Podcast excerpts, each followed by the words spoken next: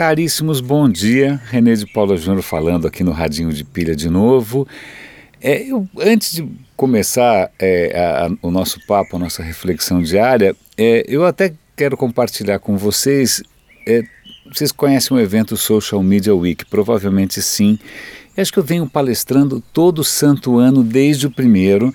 Acho que teve um ano que acho que eu não palestrei, talvez porque na edição anterior eu tenha falado coisas um pouco é, provocativas demais. No ano seguinte não me chamaram, mas aí no outro ano foi por votação popular e aí por votação popular eu voltei a palestrar e dessa vez eu percebi que estava de novo o processo né, de, de inscrições tal e eu, eu cadastrei uma palestra lá tem tudo a ver com o que a gente está fazendo aqui, com o que eu quero falar hoje.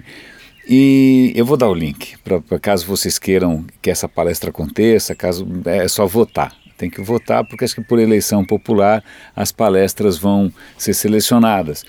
E aí o, o título que eu dei de improviso total foi Hype Vende.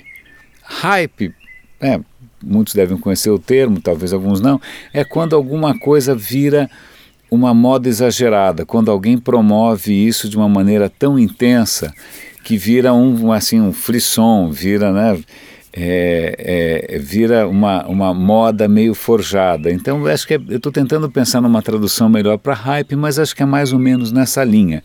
E a minha tese sempre vai ser essa, de que em digital o que dá dinheiro mesmo é hype.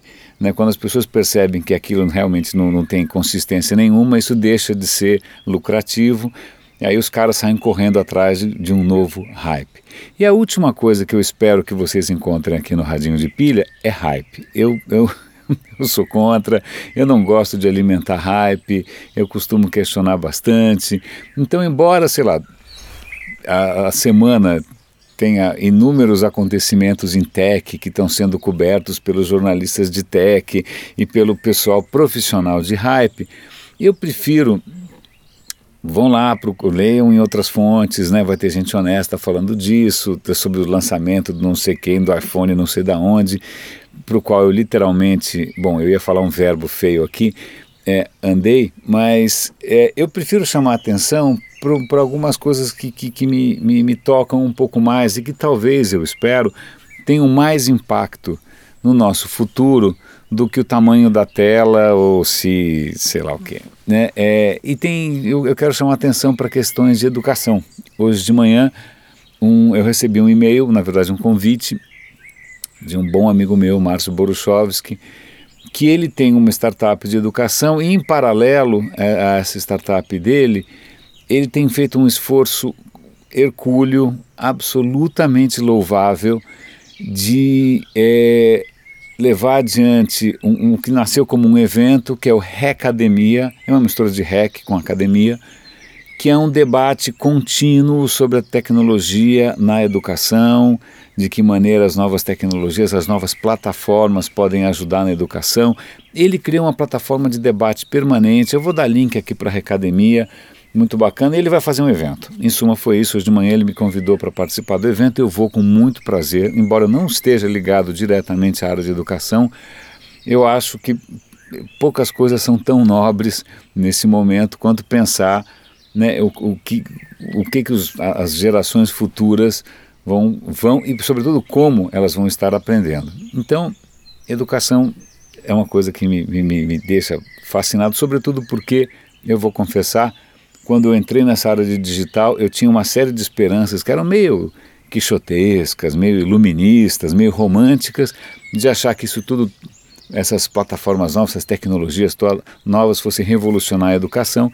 E na verdade as pessoas passam a maior parte do tempo, dependendo da faixa etária, entre o Instagram e o Tinder, né? e o Snapchat também.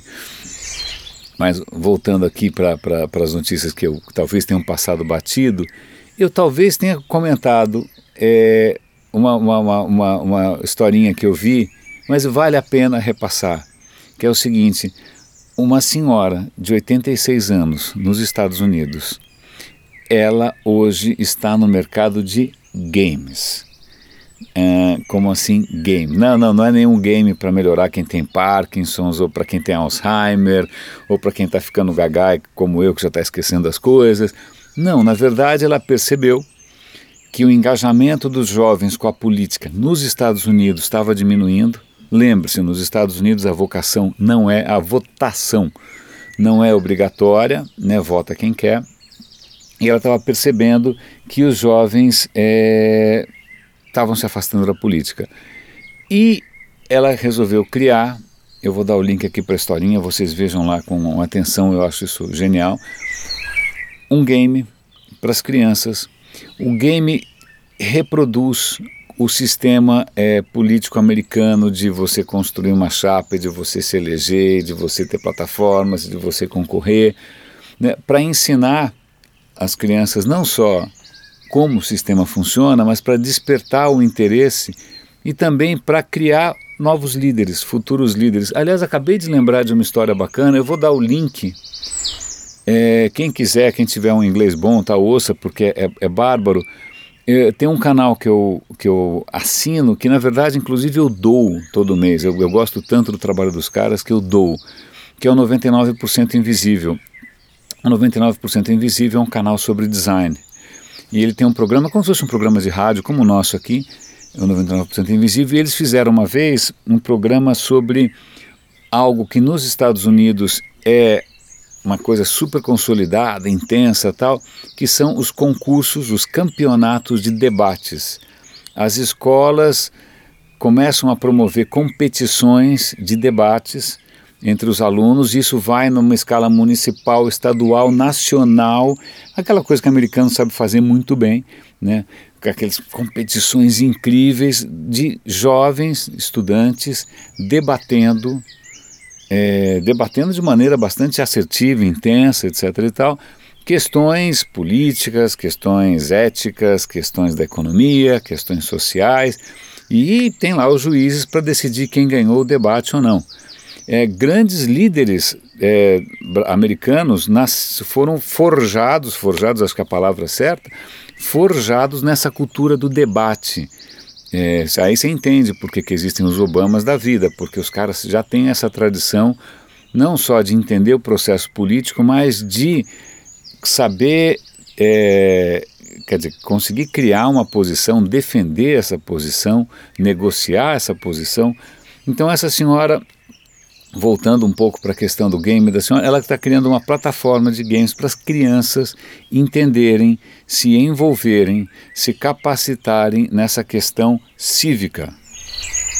Né? Vejam bem que educação não é só ensinar para o cara a fórmula do, sei lá, da hipotenusa, não é só ensinar para o cara a tabela periódica, cálculo estequiométrico. Educação, lato senso, é formar cidadãos. Formar cidadãos.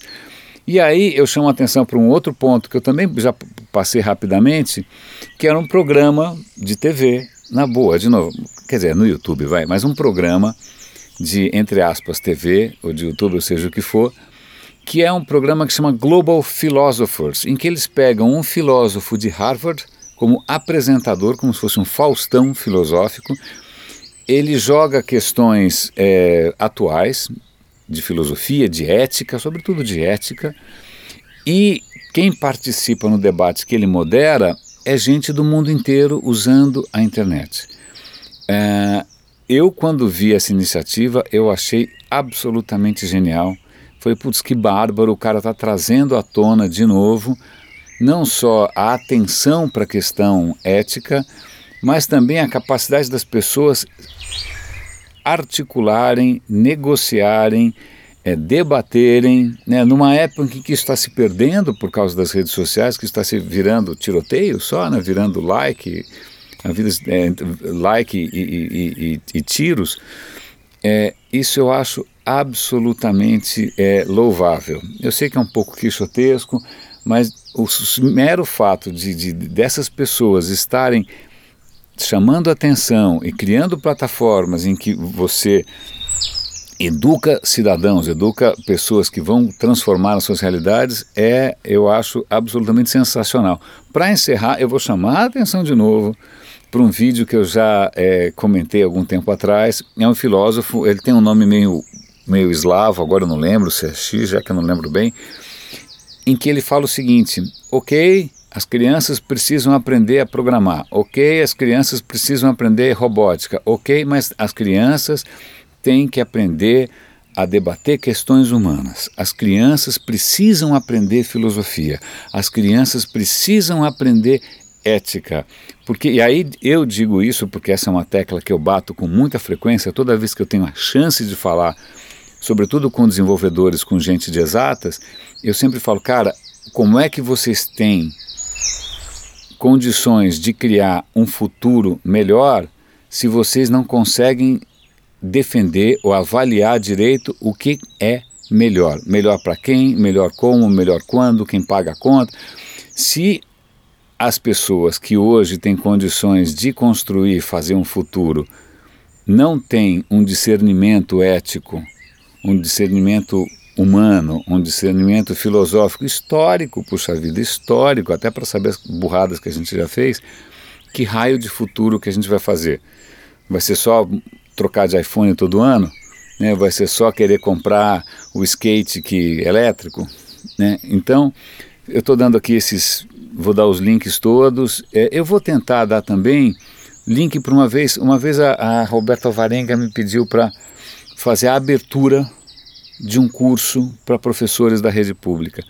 E eu gravei um vídeo, eu vou dar o link aqui. Aliás, se eu morresse amanhã, se, se eu só tivesse feito esse vídeo, para mim já estava valendo, porque é uma provocação para as pessoas redescobrirem o papel e a importância da educação. Se vocês tiverem que assistir uma coisa só de tudo que eu estou recomendando, assistam esse videozinho, eu vou dar o link aqui.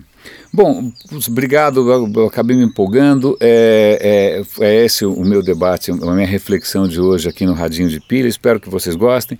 Eu vou dar link também para minha palestra lá no Social Media Week. Como sempre, eu gravo as minhas palestras no Social Media Week e publico lá na usina. Eu vou dar um link também para todas as palestras que eu já gravei e já publiquei, inclusive a palestra do ano passado do Social Media Week, em que eu fiz uma provocação que eu espero que tenha sido divertida sobre o papel das agências. Mas é isso, meus caros. René de Paula Júnior falando. grande abraço aqui no Radinho de Pilha.